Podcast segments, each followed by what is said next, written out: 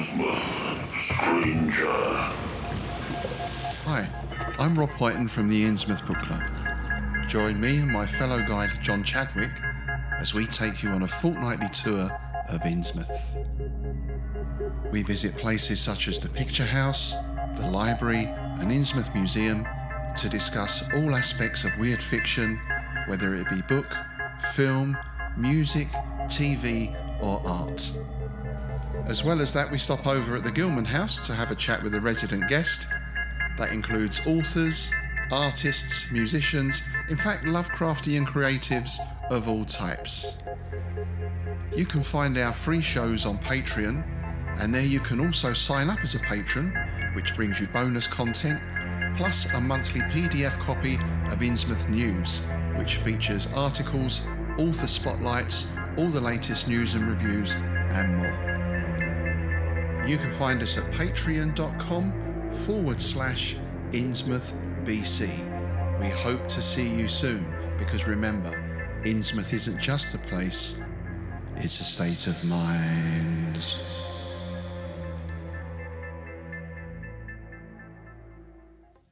You're listening to KZOM, Oleander Public Radio.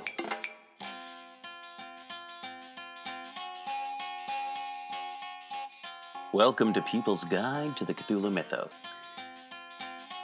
Hey everyone, welcome once again to People's Guide to the Cthulhu Mythos. I am one of your hosts, editor and producer, DB Spitzer. To my virtual right, Gretchen and Farmer Dave. How are you two doing? and and, and a couple of baby goats too. Oh, and some baby goats. Yeah, yeah, we heard them just a few moments ago. Yeah, you may hear them. They think it's feeding time, Mhm, mhm. Oh. but it's not feeding time.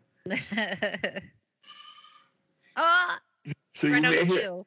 you may hear some baby goats, but that's okay. All right, old man cat. I, I just have an old man cat who keeps walking around his bowl because he's like, his internal clock thinks it's 5 p.m. It's not 5 p.m. yet. Yeah. So he's like, where is my food? But good. Yes. But other than that, I am doing well. Cool, cool, cool. Good to hear. Good to hear. Oh, I'm I'm awesome. I'm awesome. Uh just uh dealing with 3D printers. Uh got a 3D printer from one of our sponsors and a 3D printer from one of our other sponsors.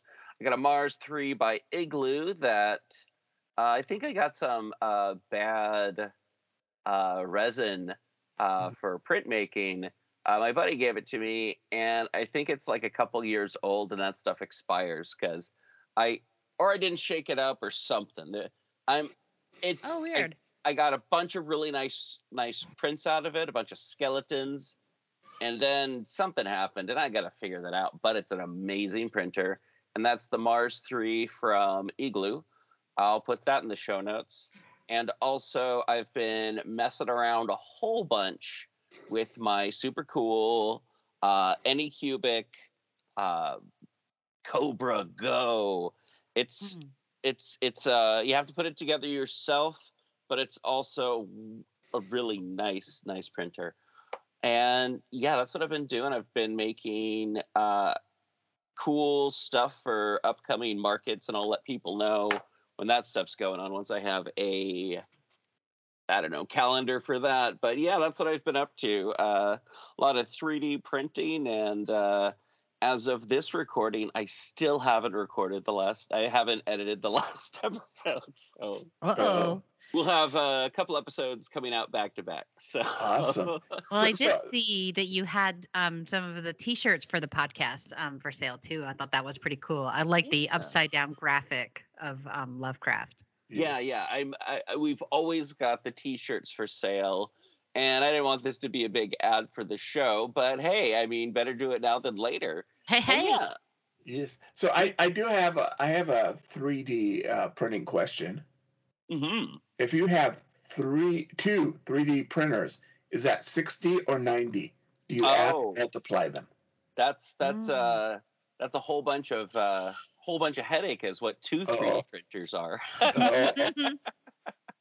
Oh, but yeah, one's a PLA, and the other one's a uh, uh, UV based printer, which it's it's really cool. It has an LCD screen that just shines light to the the the, the resin, which is light sensitive. Yeah, it, it just has to have this little tiny space, enough space that it can shine light on it, and then it does something, and then it goes up, and it slowly does all this stuff, and it slowly builds. It's really cool. Then you have It to. Uh, sounds like black magic to me. it's, it's awesome. It's it's the future, Dave. But yeah. Everything else we're talking about today is not the future. It's it's the recent past or the the distant distant out of our uh, uh, oral history as humans past. So, Ooh. yeah, yeah, we're talking about Satampra Zeiros, a and his tail. and his tails, uh, and and uh, Clark Ashton Smith character, and then we will be talking about the 19 no 2006 supernatural horror uh, directed by Christopher Gans and written by Roger Avary, based on the video game of the same name. Uh, you know it, you know, love it. Silent Hill. Maybe you don't love the film, but we'll talk about that. All right.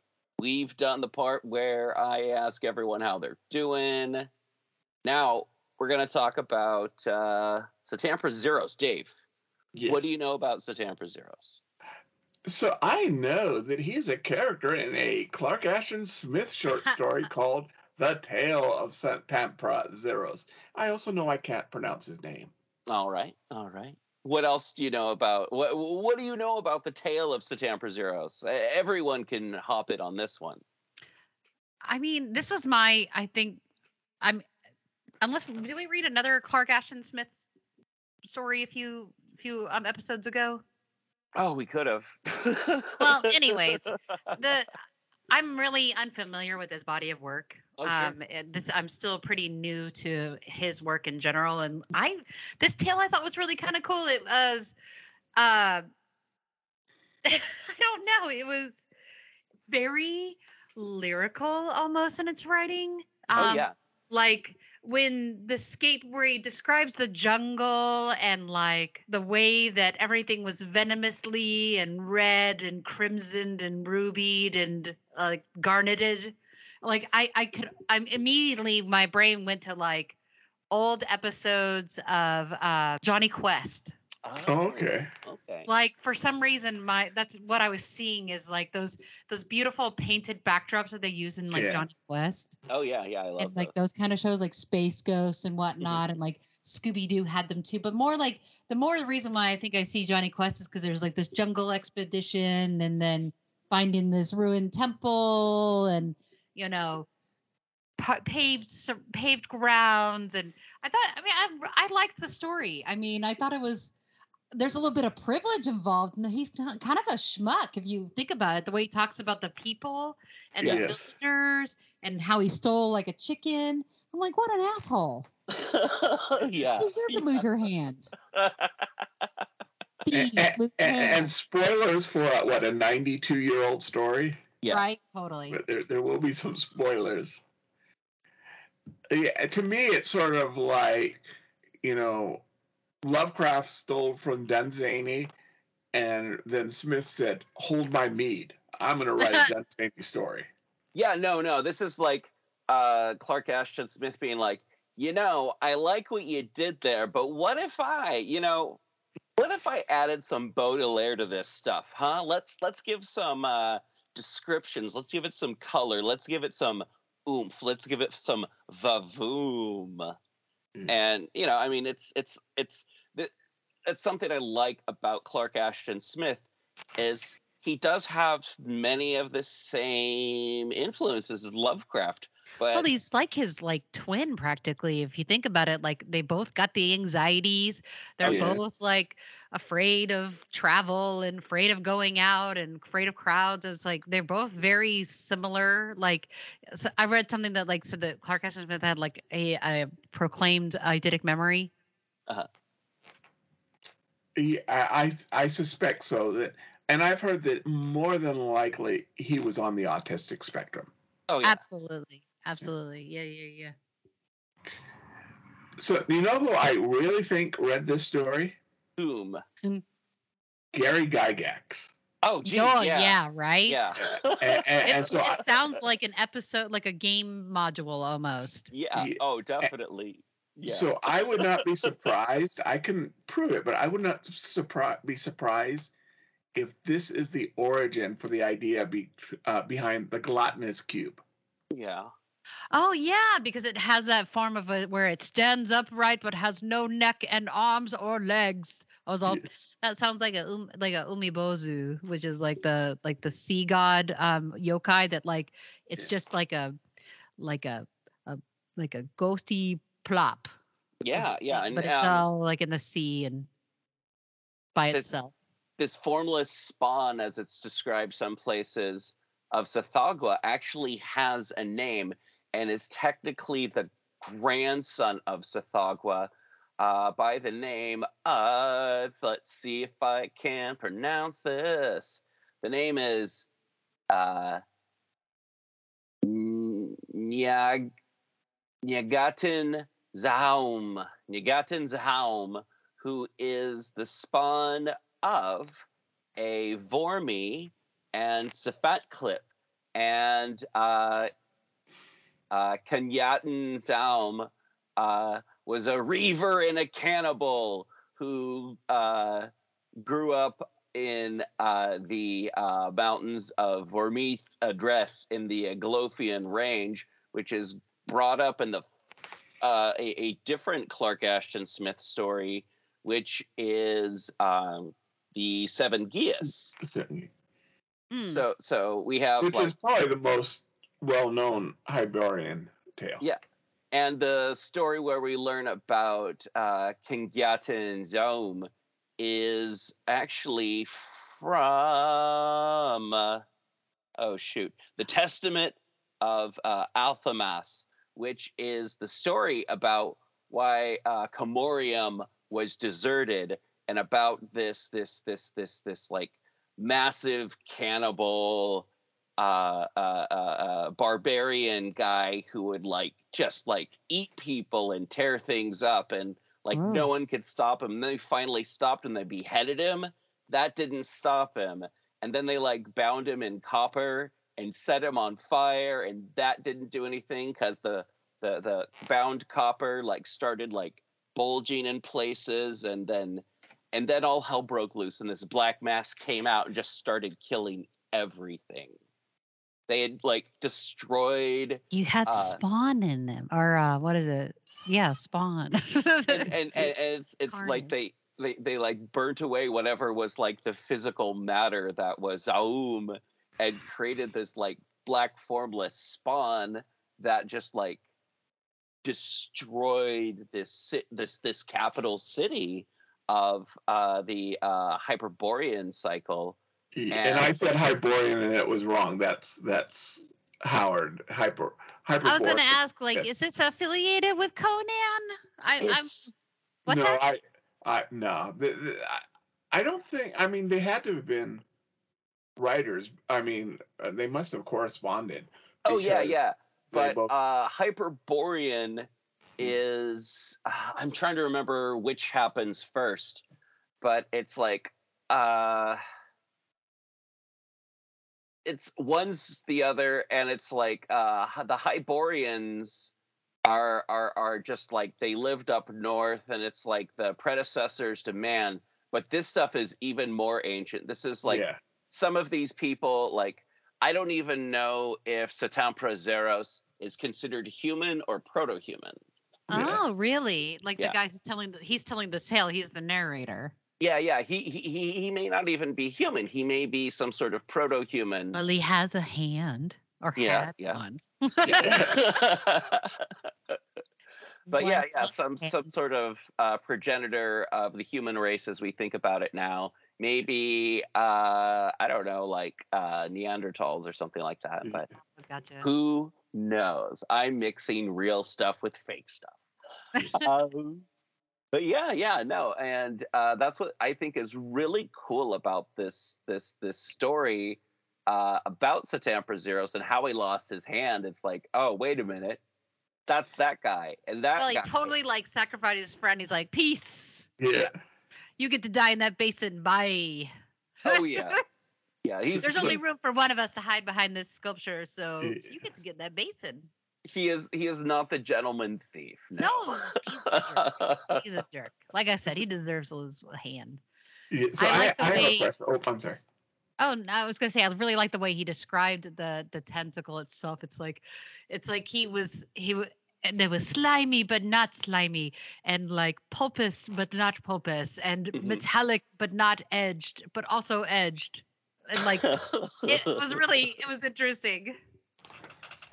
Yeah, that that feels like Clark Ashton Smith being like, well, I can do this whole like vague Yeah. descriptive thing that uh, Lovecraft's doing. it was written back in 31, so it was written during Lovecraft's life. Yes. In fact, Lovecraft loved it. He he wrote a letter to Smith saying how how great it is, and Oh, yeah. and Lovecraft really was a Smith fanboy. sure, sure, Oh, yeah. Totally.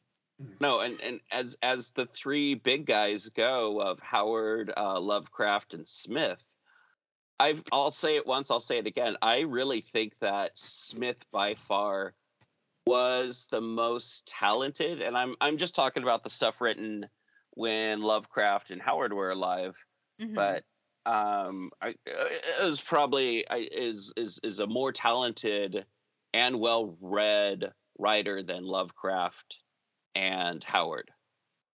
And the only one of the three that had a successful relationship. Yes. Yeah. Oh, truly. Is that it? Yeah. So so I I, have a that. question. Yeah, he, he he got married late in his life, Mhm. and he Me too. he died married. Uh, and you know he apparently raised two stepsons that were a, a, it became a good happy family relationship. Yeah.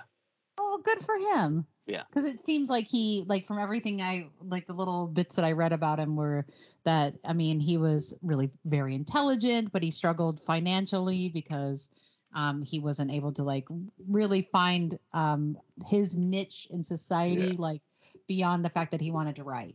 Yeah. Yeah. Like he was driven to do that. So, I mean, I understand like artistic people sometimes struggle and like not to mention autistic people Yeah. like, have that struggle. Es- especially then. Yeah. hmm I mean, back then they didn't know what it was. They were like, "Oh, they're slow," or like, I, I mean, I don't really, I can't even pretend to know. I mean, they all had lead poisoning. Yeah. Everything I keep reading like that, I was like, "Oh, this was wrong with them boomers." And like, they're all, I think some of the people are dead, but yeah, Yeah. lead poisoning. So, so I have a question. yeah. Sure. If you were going to stat Stamper Zeros for a generic, non-named fantasy role-playing game, what would you stat him as? Now. Oh. Oh, I would say his high wisdom, lo- like mediocre intelligence. Yeah. Yeah. I was gonna say high wisdom, low intelligence, uh, maybe higher charisma, Yeah. but not a super high charisma. No, because if he's having to like kind of swindle people, then he doesn't have a super high charisma. Yeah, yeah. It's like a charisma of like eleven or twelve if we're going with like a D twenty. Yeah. Yeah, yeah. Um I, I, I don't see him as necessarily strong, but also I do see him as being uh, fairly dexterous. And he Yeah. has um, pistol handling abilities because he has to shoot the rusty bolts off that door to get it open. Yeah. Yeah. If it was Hmm. a if it was a class-based game, I would say definitely a rogue. But I think he's got some points in rogue uh, or, or in um, bard. But Yeah. also because he seemed to be very familiar with the the the jungle, I would say maybe some points as ranger. Hmm. Mm. Okay. And if it Or was he has, sort like, Area knowledge. Of yeah, Oh, that's yeah. true. And if it was a sort of generic GURPS like game, I would also say alcoholic.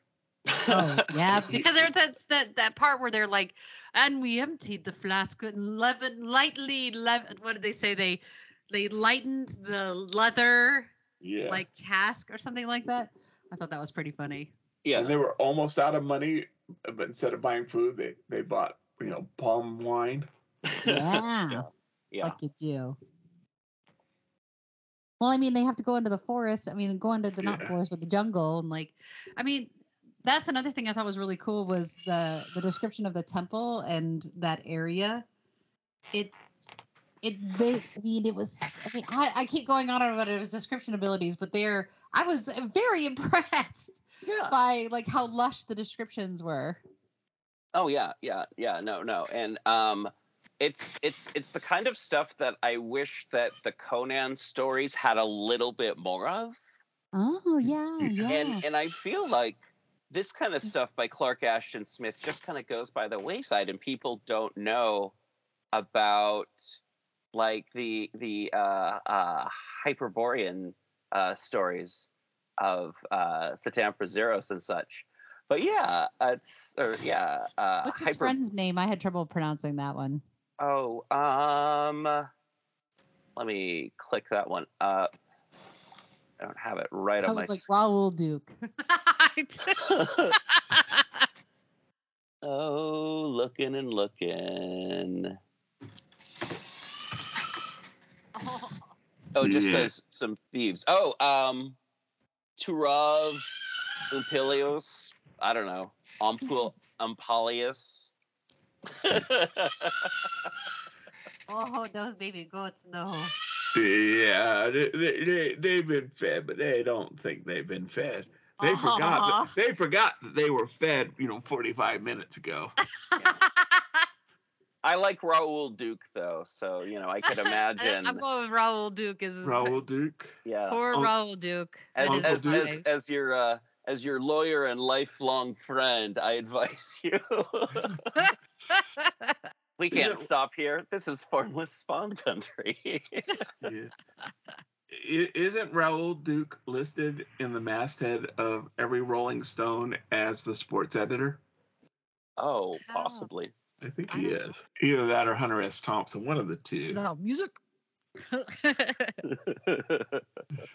so, what what what what do y'all think of Satampra Zeiros as a character? We've we've we've talked about what he would be if he was in a RPG, and he's not really a great guy. no, he's flawed. He's a Yeah, flawed yeah. guy. But But, but he, Is it- he doesn't quite realize it. yeah, No, no. And, and I think that's part of Smith's, you know, genius here is this guy's bragging about how great he is, but he's also revealing all his flaws. Yeah, reminds he's a, me. not a less history, more mystery. He's all like, let me lay this out for you. yeah. Uh, reminds me of Ash from Evil Dead a bit. Ah, yeah. Okay, yeah. missing Yeah. a hand, kind of a smarmy jerk. Uh, I don't know. Although Ash is more of a, a, a, a I don't know, just straight up fighter class. Yeah. I think that this guy is kind is basically your your run of the mill like uh like lawful neutral or something like that. Yeah. Or And not lawful neutral, but maybe like chaotic Chaotic. neutral. Yeah. Yeah. Chaotic, selfish. Yeah. Yeah. But Because yeah, he's no, definitely like only concerned about his making like his getting his, getting his share of things. uh-huh. And he's like peace, I got all the shares, and then except for my hand, Yeah. Well, that's the way it goes sometimes. gotta get that that tentacles. Gotta watch out for them. Yeah, if this was if this was a module, I would definitely uh, have fun playing it until I lose my hand. But you know, Yeah. Oh, I just realized maybe like have you I mean, have you seen like like heavy metal? There's that that one the John Candy one. yeah, So I feel like that kind of that's what I would like to see if I was gonna see this drawn as a that Mm. in that style. The, Oh, the yeah, John yeah. was. Yeah, right. yeah, that would be cool. That would be really cool. Fire and ice. I think is what's. That's kind of what I picture now. It's like now I picture him as like this like he's like a purple guy with like blue hair and walking around in this spacey kind of futuristic slash adventuring gear from the 1920s. So you're talking about van art then, huh?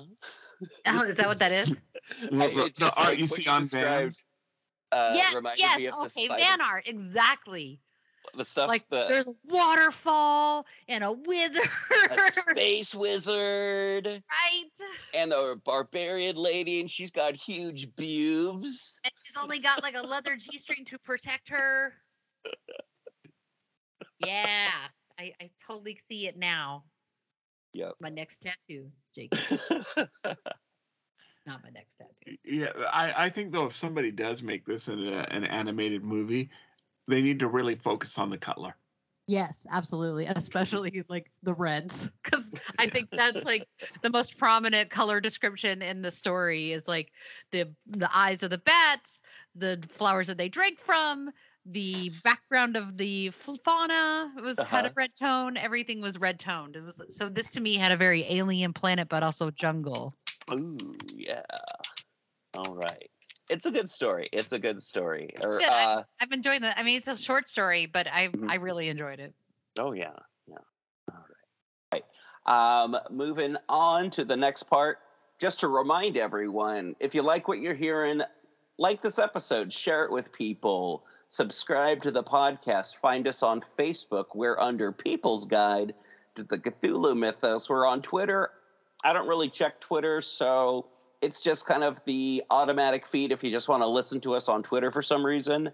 You can find us on any place, any podcatchers that are out there.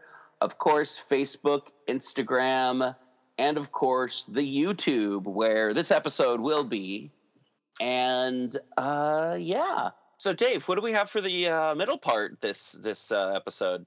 So we are going to talk about a Sasquatch-like creature reported during the Vietnam War called the rock apes. Not as many people thought apes that form a rock band, but um, like I said, uh, these will be uh, the story of uh, U.S. soldiers encountering a Bigfoot-like creature in the Viet- in Vietnam. Whoa, that's going to be crazy to hear about. All right. So we'll listen to that. And then after that, we're going to be talking about uh, one of my one of my uh, favorite franchises. Uh, maybe not one of my favorite films, but also I love this film. But we'll, we'll get into that. We'll get into that. All right. We'll see. You. This episode is brought to you by California Tea House. California Tea House is a family owned tea store where you can find some of the world's best loose leaf tea and organic herbal tea blends. Like a fine wine, there is no comparison between fine loose leaf and common broken leaf tea bags. So, yeah, no, check them out. Check them out. They have quite a bit of pretty awesome tea collections. I'm a huge fan of their white teas.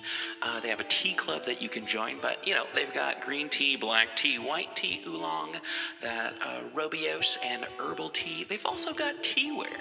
So check out California Tea House in the show notes. All that really good stuff and i love the little uh they've got these little tea bombs that you it's it, it opens up into a flower and Ooh. it's it's you drink it in a clear glass and you just let it go and it's it's crazy good tasting and also it's it's like a really good gift like give it to your grandma or your mom or your dad or your I'm a huge tea drinker, my friend. You're a huge tea de- drinker. Well, good thing that we have like a huge amount of tea as our uh, as as our sponsor. uh, no, but uh, check. Hook us out- sister up with some black tea, please. yeah, I'll see if we can get some. But uh, yeah, check us out in the show notes and check out California Tea Kitchen, uh, California Tea House. California Tea House. It's in the show notes.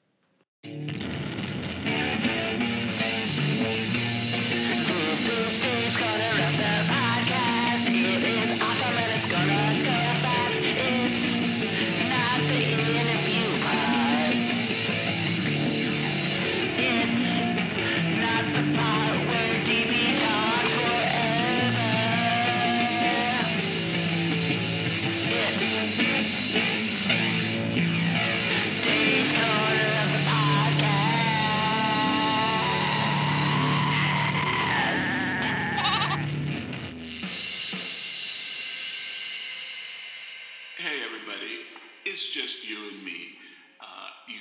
see this because you're listening to this over some sort of audio device, but it's just me, Farmer Dave. Gretchen and DB are out doing normal people stuff.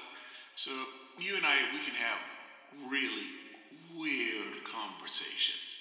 And I want to talk about rock apes. What are rock apes, you ask? Or you may ask, is that that progressive rock band by the guy who created Tank Girl in college? No, no, that's Gorillaz.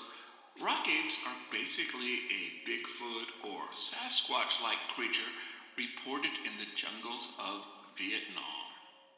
So, most of you listeners know I, we collectively, the, the host of this show, live in Oregon, you know, the uh, Pacific Northwest of the United States. And this is Bigfoot territory, as much as there is Bigfoot territory. Now, I'm going to be kind of a storyteller, agnostic anthropologist here. I'm not going to say these stories are true. I'm just saying that they are told. And there's a difference between saying a story is told and a story is true. Believe me, if you had just heard that recent lawsuit verdict that came out yesterday that I'm sure everyone heard, there's a big difference. So I'm not saying that these things are true, but I'm saying that they are told, and more importantly, they're fascinating and interesting. So, what is a rock ape? Rock ape is basically a brown bird, Bigfoot who lives in Vietnam and throws rocks at American soldiers. Hence the catchy name, Rock Now, let's get things, get one thing right, first of all. I have a lot of respect for people who have gone through combat, especially the Vietnam War. I think now they're pretty but open just the daily horrors that the soldiers went through or the threatens of threaten of violence, just how rough it was on troops on both sides during that war. I've spoken to and interviewed at least two people who were in night, you know, nighttime combat at fire bases and what they went through and the anticipation of what they were going to go through nightly is horrendous. And as individuals that I've not met and talked to, and as a group, they have my utmost respect. Now, that said, I don't think it's a bad thing to say from sort of a psychological point of view that these people waiting around to be killed terribly and horrific, you know, horribly by the enemy every night would come up with sort of a urban legend and spread around rumors to get some levity into their life. And so that these soldiers claim that these things happen is not a bad thing. I'm not saying that this means it's not true, but we could expect this type of urban legend going through the, the troops to combat both the horror and boredom that they would experience in the base. Now, one sort of piece of evidence to prove that the stories existed at this time, not that the stories were necessarily true, and I don't know how many times I'm going to repeat myself in this podcast saying that, but that the stories were there at that time in the late 60s and early 70s is, oh, and I know I'm going to mispronounce this and I apologize, Sontron Mountain, which is on coastal Vietnam, about in the middle. And it was called by the Americans as Monkey Mountain. And there was Monkey Mountain Air Force Base. And this was, we know that this existed. We have the, the, the name was used, the term was used at this time. We have, I think, four incidences of airplanes crashing into the mountain. And I think there was an attack by NVA or Viet Cong. So we know that the mountain existed. We know that the radar base existed.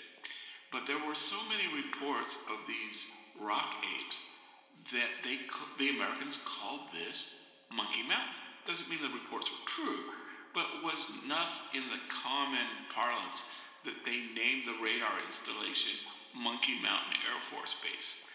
Now, most people who listen to this or, you know, really know me, really, really know me, I'm looking at you.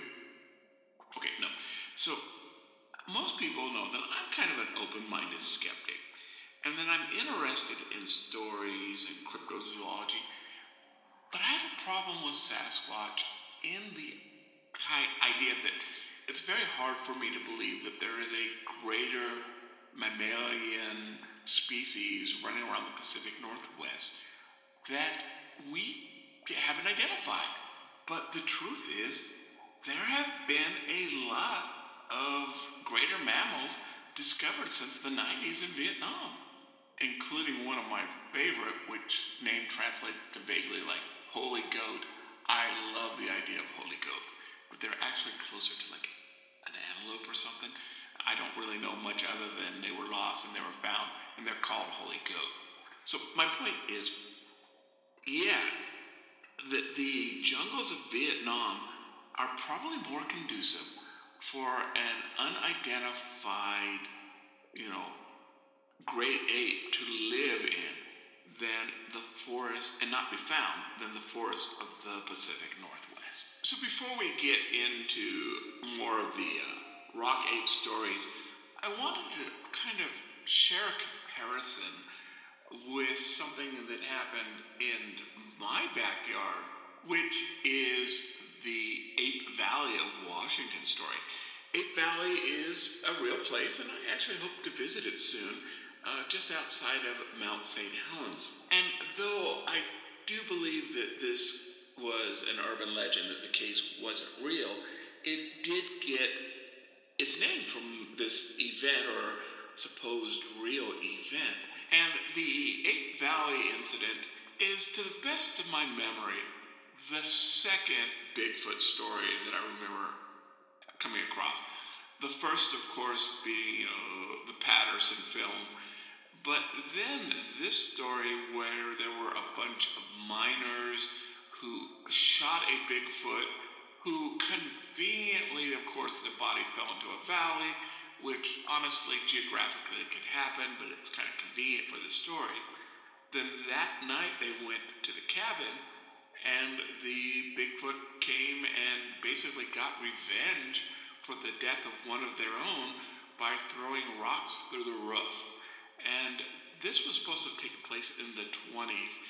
And when I was a very impressionable, uh, growing up person in the 70s, this was, you know, one of the big stories that would be in my grandfather and family members' story uh, books about uh, cryptozoology. And when I first heard much later the, the rock ape stories, this is what it reminded me of. And the back of my you know skeptical mind, I wondered how many of these soldiers that were fighting in Vietnam that started telling this story were from the Pacific Northwest. Did they know or hear or maybe hear and forget the uh, Ape Valley story and bring that with them when they went to fight overseas? Also, there definitely were animal casualties in Vietnam. There's one very classic story where a special forces officer uh, resting was attacked by a tiger and dragged off, uh, and his men had to hunt him down. Uh, the people that I've talked to that served in Vietnam, several have tiger stories. One was a CB who helped basically reinforce the defenses for a, uh, Marine fire base. And he said he and his buddy were on guard duty one night and they watched a tiger go through all their defenses and they had put tripwires and explosives and mines and punji sticks and a tiger go not just across it but vertically through their entire defenses uh, on the camp and walk out unscathed. So there definitely were animal attacks in Vietnam. In the most generic of these stories, uh, basically American Marines or American soldiers uh, would have these brown furred beasts throw rocks at them. And this is pretty much the standard report. One story tells of a, a Marine unit that was trying to track down a Viet Cong, and they were following what they thought was a, a large group of, of VC. And when they got close enough to identify them, they said that they were these large, you know, brown furred bipeds. So they radioed their captain and said, Well, you know, what are we going to do? What should we do? And the Marines basically reported that, hey, we're, we're getting surrounded by these creatures. And the captain said, well, hold off, don't, don't open fire on them.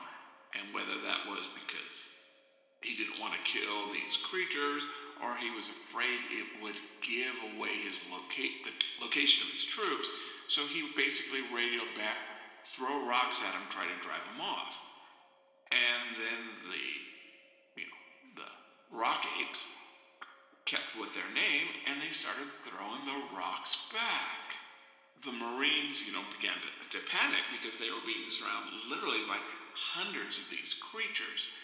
And so they were given the order to attack them with their uh, bayonets. And so they did a bayonet charge of sorts. And what happened was this just terrible battle that the captain heard over the radio.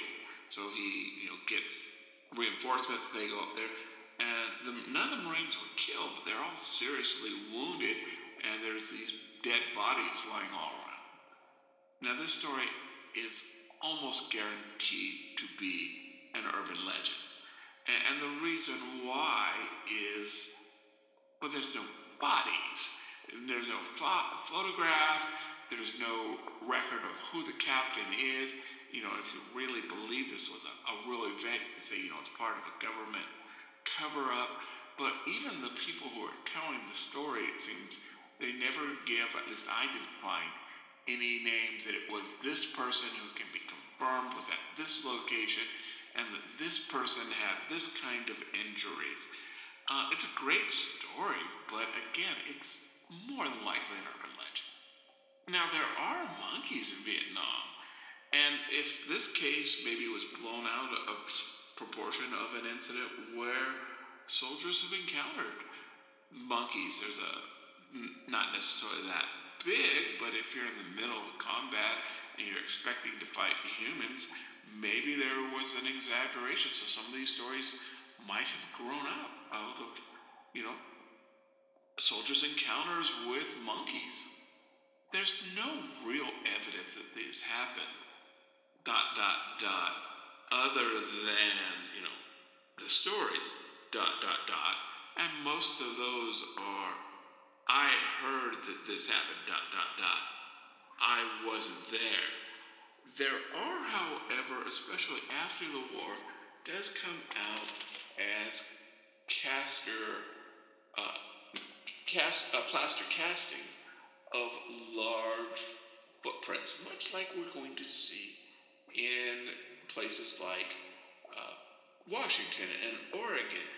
But just as, you know, that's not necessarily concrete, pun intended, proof that there is Bigfoot, these plaster castings of rock apes are not necessarily scientific level proof. Now, there is one other case that is tied into this, and that would be a case best known for Siberia, Minnesota, and Austin, Texas, and that you wouldn't necessarily on the surface associate with rockmen and or Vietnam. And that is the case of the Minnesota Iceman. Now, the Minnesota Iceman looks kind of like a pre human hominid frozen in ice. And the original story was that it had come from Siberia and smuggled into the US, and it traveled the country, even up into Canada, uh, at least once as part of a traveling show.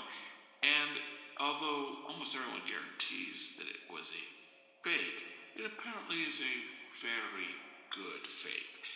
Um, and in fact, at least one person has reported it to the FBI, thinking that it was a murder victim in a mask, but uh, the FBI apparently declined to investigate it. So, where does it get its name? Minnesota, little, what does this have with the Vietnam War? Well, originally, like I said, it was supposed to have been smuggled in from Siberia. Then the story changed it was shot in while people were hunting in Minnesota. And then eventually the story changed a third time, saying that this is a rock ape and that the soldiers had killed it in Vietnam and smuggled it into the U.S., but that they did this whole ice deception because they didn't want to get in trouble for smuggling the creature's body into the United States. You know, and I'm sure there might be some sort of discipline, but any penalty that would gotten from killing it and smuggling it into the U.S., I'm sure would nowhere be the rewards of it basically proving that this cryptid was true. So the Minnesota Iceman is supposed to have been, or maybe been, a, a Vietnamese rock ape. Where is said Iceman now? Well, after traveling for years in uh, circus carnivals and freak shows, it eventually ends up into the Austin Museum of the Weird. So you too, if you're in greater Texas area, might be able to see what might be a Vietnamese rock ape. Um, so that's just, uh, I mean, we're just on top of the iceberg here, but I think that's a pretty good sort of uh, for today. And it just also, if it proves anything, that the idea of, you know, furry hominids as cryptoids is not exclusive to America. We know that with the Yeti. So why couldn't there be stories of these creatures around the world? Or even more, why can't there be these creatures? And if they exist in the Pacific Northwest, why don't they exist elsewhere? So let's maybe get back to a little bit more same talk with uh, DB and Gretchen.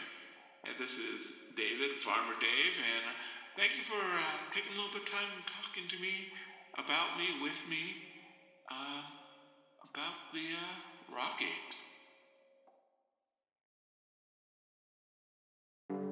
Hey everyone, it's me, DB. New sponsor on the show, Glarry.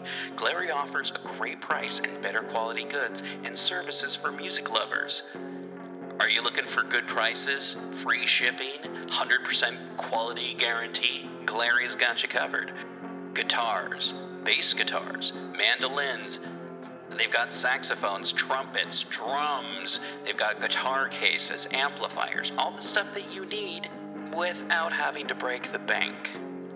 Inexpensive doesn't have to mean cheap. Check out the show notes to find more about Glary. 20 watt amplifiers for under $50. Hard cases for your electric guitar for under 80. Guitars themselves for under $90. Come on, folks, check out the show notes. Get a Glarry.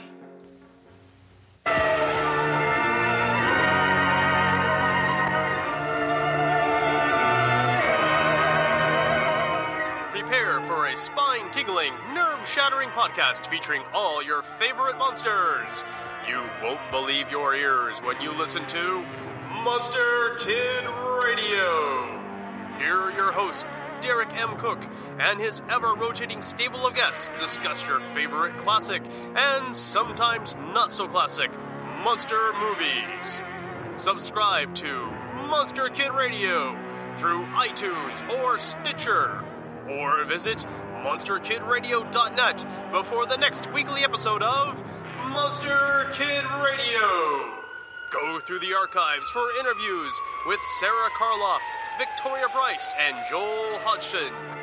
Listen to discussions about movies like Creature from the Black Lagoon, Island of Terror, and King Kong. And don't forget convention coverage from Monster Bash and the HP Lovecraft Film Festival. Classic Monsters, Modern Talk, and the head of Rondo Hatton. Only on Monster Kid Radio.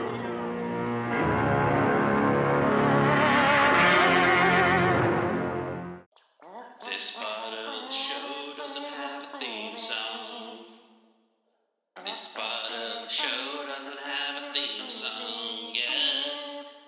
David, DB, and Gretchen go to the movies. Hopefully next week we'll have a real theme So- song, yeah. Centralia, Pennsylvania. Pennsylvania. Yep. It it's it's it's uh inspired many things. It's inspired uh, a fictional town that we've used on the show from time to time. Uh, Can I give a Centralia uh, trivia? what's that? To best of my knowledge, it is the only zip code that the postal service has ever removed. Oh wow! So is that a true place where the coal fires have? I mean, I've, I've heard of a few places in America like that, but is that specifically one of them? Yeah, this is the one that in '63 they uh, were burning all the garbage in the dump, but they were also shoving garbage into, and it, yeah, not a good combination. They didn't realize how deep and weird and the the coal folds underneath the city were, and yeah, just uh, burned and burned and burned, and sometime in the late 70s early 80s uh people houses l- luckily who like almost fell in it's it's yeah then toxic gases and last i Wow. heard there was like maybe less than a dozen people living there And they had to sue to be able to live there. Yeah. Really? That Nobody else could buy property there, but Huh. that they had to sue to stay there. Just because you know whatever reason or like? Uh, just generally, I think it was all like really, really elderly people who are like, we don't have anywhere else to go. This is our home. that's Uh, a shame. I'm gonna, I, I want to die in the town I was born in, kind of stuff. It's like, okay. And there's people who live outside of the town that come and like paint the park benches and deliver mail because no one's gonna bring them their mail anymore. And Oh, wild. Yeah, and just make sure that like you know, looky loos aren't causing problems and stuff like that because people do live there, and when a house starts to uh, get a little uh, fiery, uh, that's when it has to be demolished, and it's just like they have to demolish the houses, or otherwise they'll just catch on fire and spread. So anyway, that's that's a little bit about Centralia, Pennsylvania. But we're talking about a, a town based off of Centralia, Pennsylvania, in one way or the other. We're talking about the town of Silent Hill, which uh, is featured prominently in, oddly enough, the film Silent Hill 2006 Supernatural Wow. Truth in advertising. Yeah. Yes, true. Um, I'm trying to remember if the uh, reason for the town is a coal fire or it's like I just watched it and They it's, had But- coal fires. yeah, but I'm like but yeah, Oh. it was that big thing full of like coal during the ritual that sunk down and started the coal fire. yeah, It was like the what was the monster from the Clark Ashton thing? yeah. It was that. Yes. I mean, okay, so I don't have the nostalgia of the franchise. Like, Oh, so sure. I've never read, I've never watched the game, I never played the games, and so Uh-huh, uh-huh. I don't have any familiarity with this. So I kind of went in this with like, here's seeing the movie Silent Hill, and it's been since probably 2006 since I've seen that film. Sure. Wow, that's terrible. wow. I mean, okay, not overall. I would say like seven out of ten, eh, six Yeah. out of ten. I don't know. It's has some beautiful, like gloomy atmospheric, but Yes. the acting at points is so painful. Yeah. and some of some of the CGI too. and the CGI is really bad, but I, I mean, I always kind of like, I always Yeah. wash out the CGI as something like, you know, a product of its era or whatever, because there were time periods where people were paying cheaper, like uh, CGI companies and not realizing how bad of an effect that was going to be until the production. Hit. So it's like that stuff I like, I can wash over, but like, my God, that's a really convoluted plot Yeah. like Yeah. it completely takes forever to get to and then when we get there it's like we're on full speed buddy pedal to the metal or you know all the way there like it is it's it's cold i mean Yeah. i didn't understand why the nurses were a thing i didn't understand like the weird like why the why the pyramid head i i did not like the first act at all but once we got to like this more Mhm. some some things I need to talk about yeah is sorry i'm like i hate it no, no, no, no. Those are the reasons I hate it too, because I love the games, and it's like they took elements from the first game and threw them into the second game. They wanted the movie to be about the second game, Yeah. which is about oh. a guy who goes back to Silent Hill to search for his wife, and because of guilt about her in a hospital, there's all these nurses. Pyramid Head is uh, something to do with his psyche.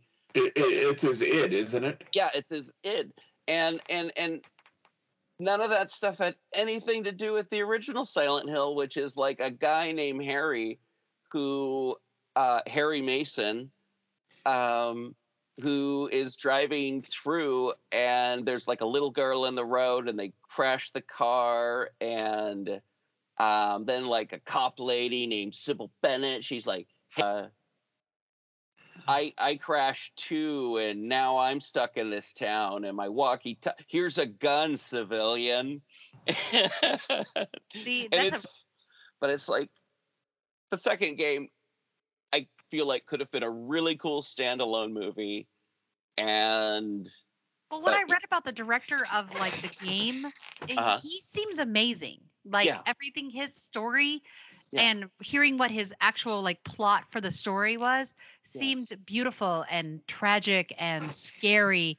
Whereas, like, I don't get any of that from that movie at all. No, no, no. In the movie, like they wanted to do this one story, and they're like, okay, we'll do it, but make it with this story. Make use use the first story and then smash it all together. And they're like, well, we're just gonna make the first story then, and then maybe we'll get to make another one.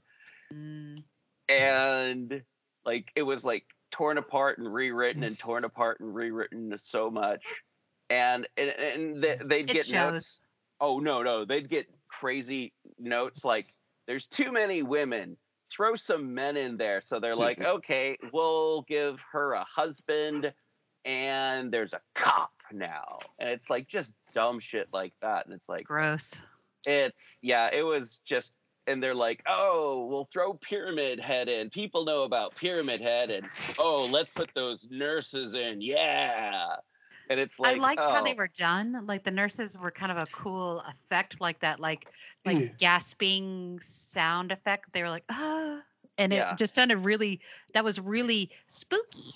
But yeah that's And that they seem to be activated by light. Yeah. And in movies, light is usually your protector or something, and it Right. gave away her position. Yeah. But Yeah, it's just Ah. that strange, man. I mean, there like I like the idea of the going into um a city and then the like the club bank rolls in and then you're like, well, I got to turn around and then the road is gone. I like that kind of feeling because to me that was like very like that had a Lovecraftian um kind of eldritch vibe to it. But then it just goes off the rails like the weird rusted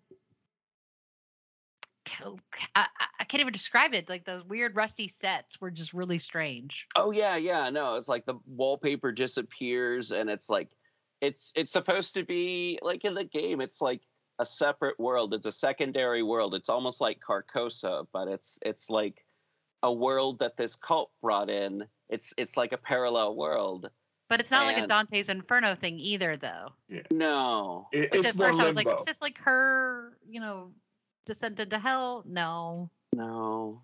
It's it's not that. It's not that interesting. it's just poorly written. Yeah. and I really love the actress who plays like the cult leader. Um, Yeah. uh, what's her name? Oh, Gosh. Uh, Well, anyways, she's from yeah. like Sleepwalker. She's a Borg queen. I just Yeah. really, really like her a lot. She's a, Mhm. a fantastic actress that has these beautiful like affectation to her voice that Alice Uh, Krige. Yes, yes. Yeah, her voice is has a really like kind of um drippy like uh kind of honeyed dark honeyed Yeah. tone to it. And the way that she kind of moves herself, uh, she's she's feeling it. Yeah. But Yeah. She's the only one bringing it to this to this movie. Oh yeah, no, it feels it it it it feels like a few people got the notes of what movie they were making, and other people are like, "Oh, we're making a serious. This is about. Oh yeah, no, this is serious. This is about a kid missing." Yeah. or something. and the little like- kid, she's a terrible actress too. And at least in this, she gets better in other things I've seen her in. But that first, that her, this is I think one of her first roles. Uh-huh. And my God, so Silent Hill, and she's supposed to be screaming in her sleep, and I'm like, come on, that's not what people sound. Yeah. Yeah. And there's stuff in here that just makes me go, why? Your child is having nightmares about a town, so you go take your child to that town. yeah, As that a- doesn't make sense. As a parent, no.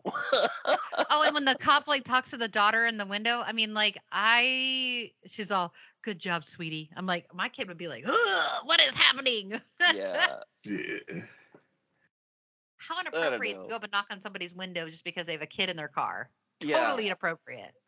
That's that's that's really weird. I don't know how stuff how you know how things go. It's like is is is is uh all cops worried about like people taking kids to Silent Hill because they might get I don't know sacrificed or something. The cops So, so I kind of bought that. yeah. Yeah. That the cops are by nature paranoid and suspicious, and they're looking for this human evil that they're trained for. She doesn't see all the supernatural evil around her. I kind of bought that actually. Okay, okay.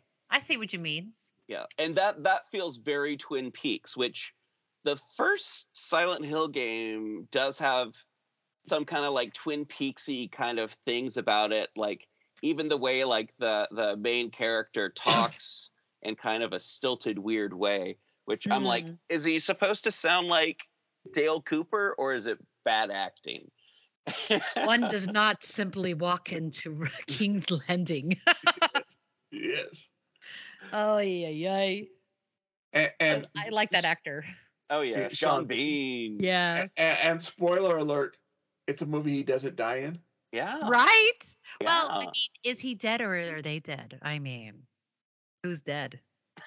so, so so I had heard this before I'd watched it. Someone spoiled it that it was sort of a you know uh, a Jacob's ladder, you know, sixth sense that the main character was dead and didn't know it. But when I watched it, I got more.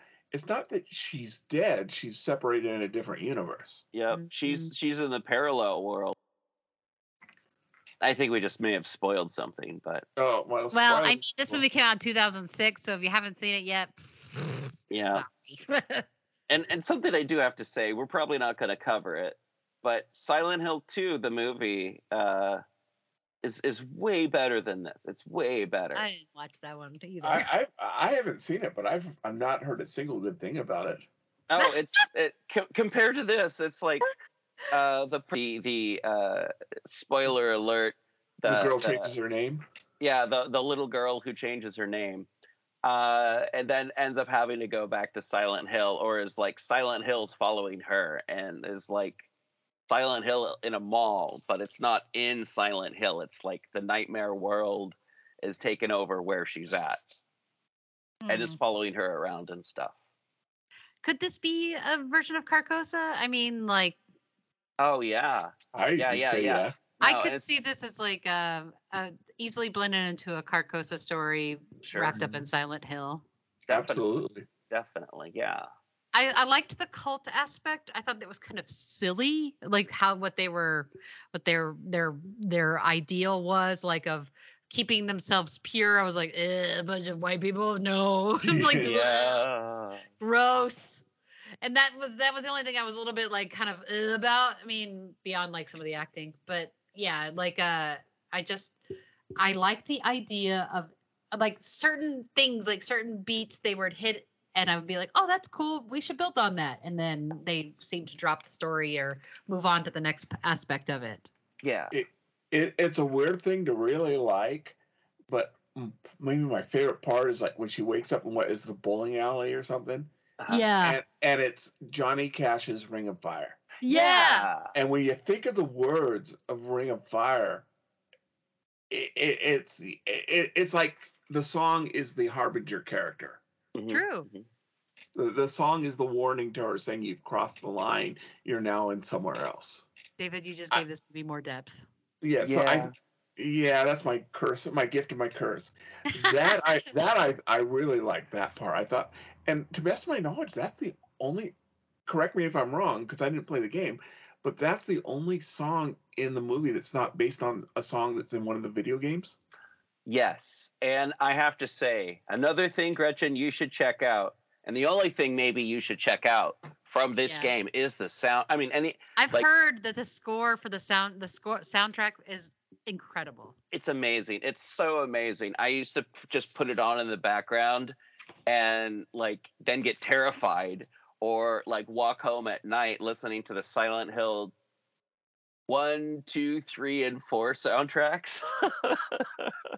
I mean, I could get into the soundtrack, definitely. yeah, they're really good. They're really good. Uh, Akira Yakamoto. I don't have the information in front of me, but yeah, the original, the original, uh, the, the composer for just it's amazing stuff, and I highly recommend the the original music for the original Silent Hill video. Akira uh, Yama Yamaoka, I think. I just looked it up. Coco, Coco. And uh, yeah, there's there's like a lot of things that I like about Silent Hill. Unfortunately, none of them are in this movie. Dang. there are David gives it depth and then you yank it away.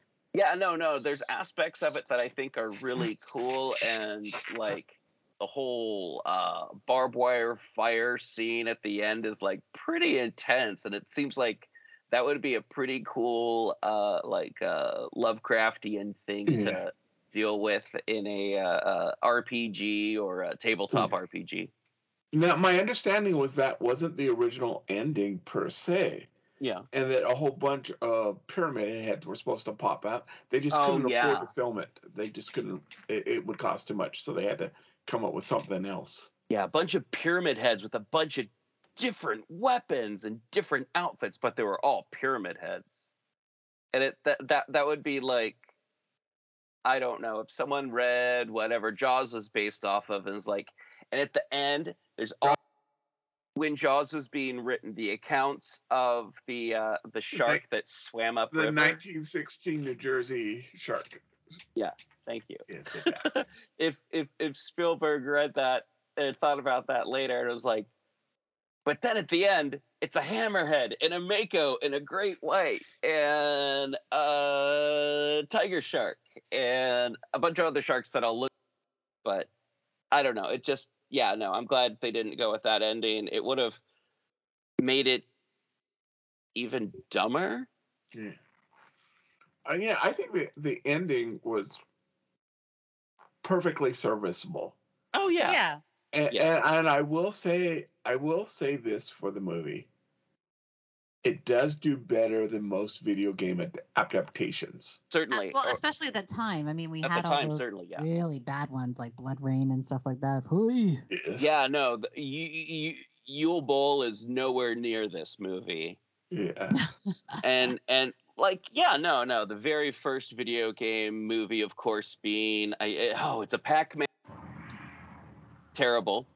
Um, Wow. and, and it's like every other video game movie after that point was just like awful, awful, awful. The Super Mario Brothers movie from the '90s was I don't it was awful. awful. I mean, it was fun. Yeah, yeah, no, it's fun, but it's it's it's not very No, it's stupid. I mean, it has like friendly. no, like barely anything. I I could even tangent on that easily, but yeah. Um, Yeah.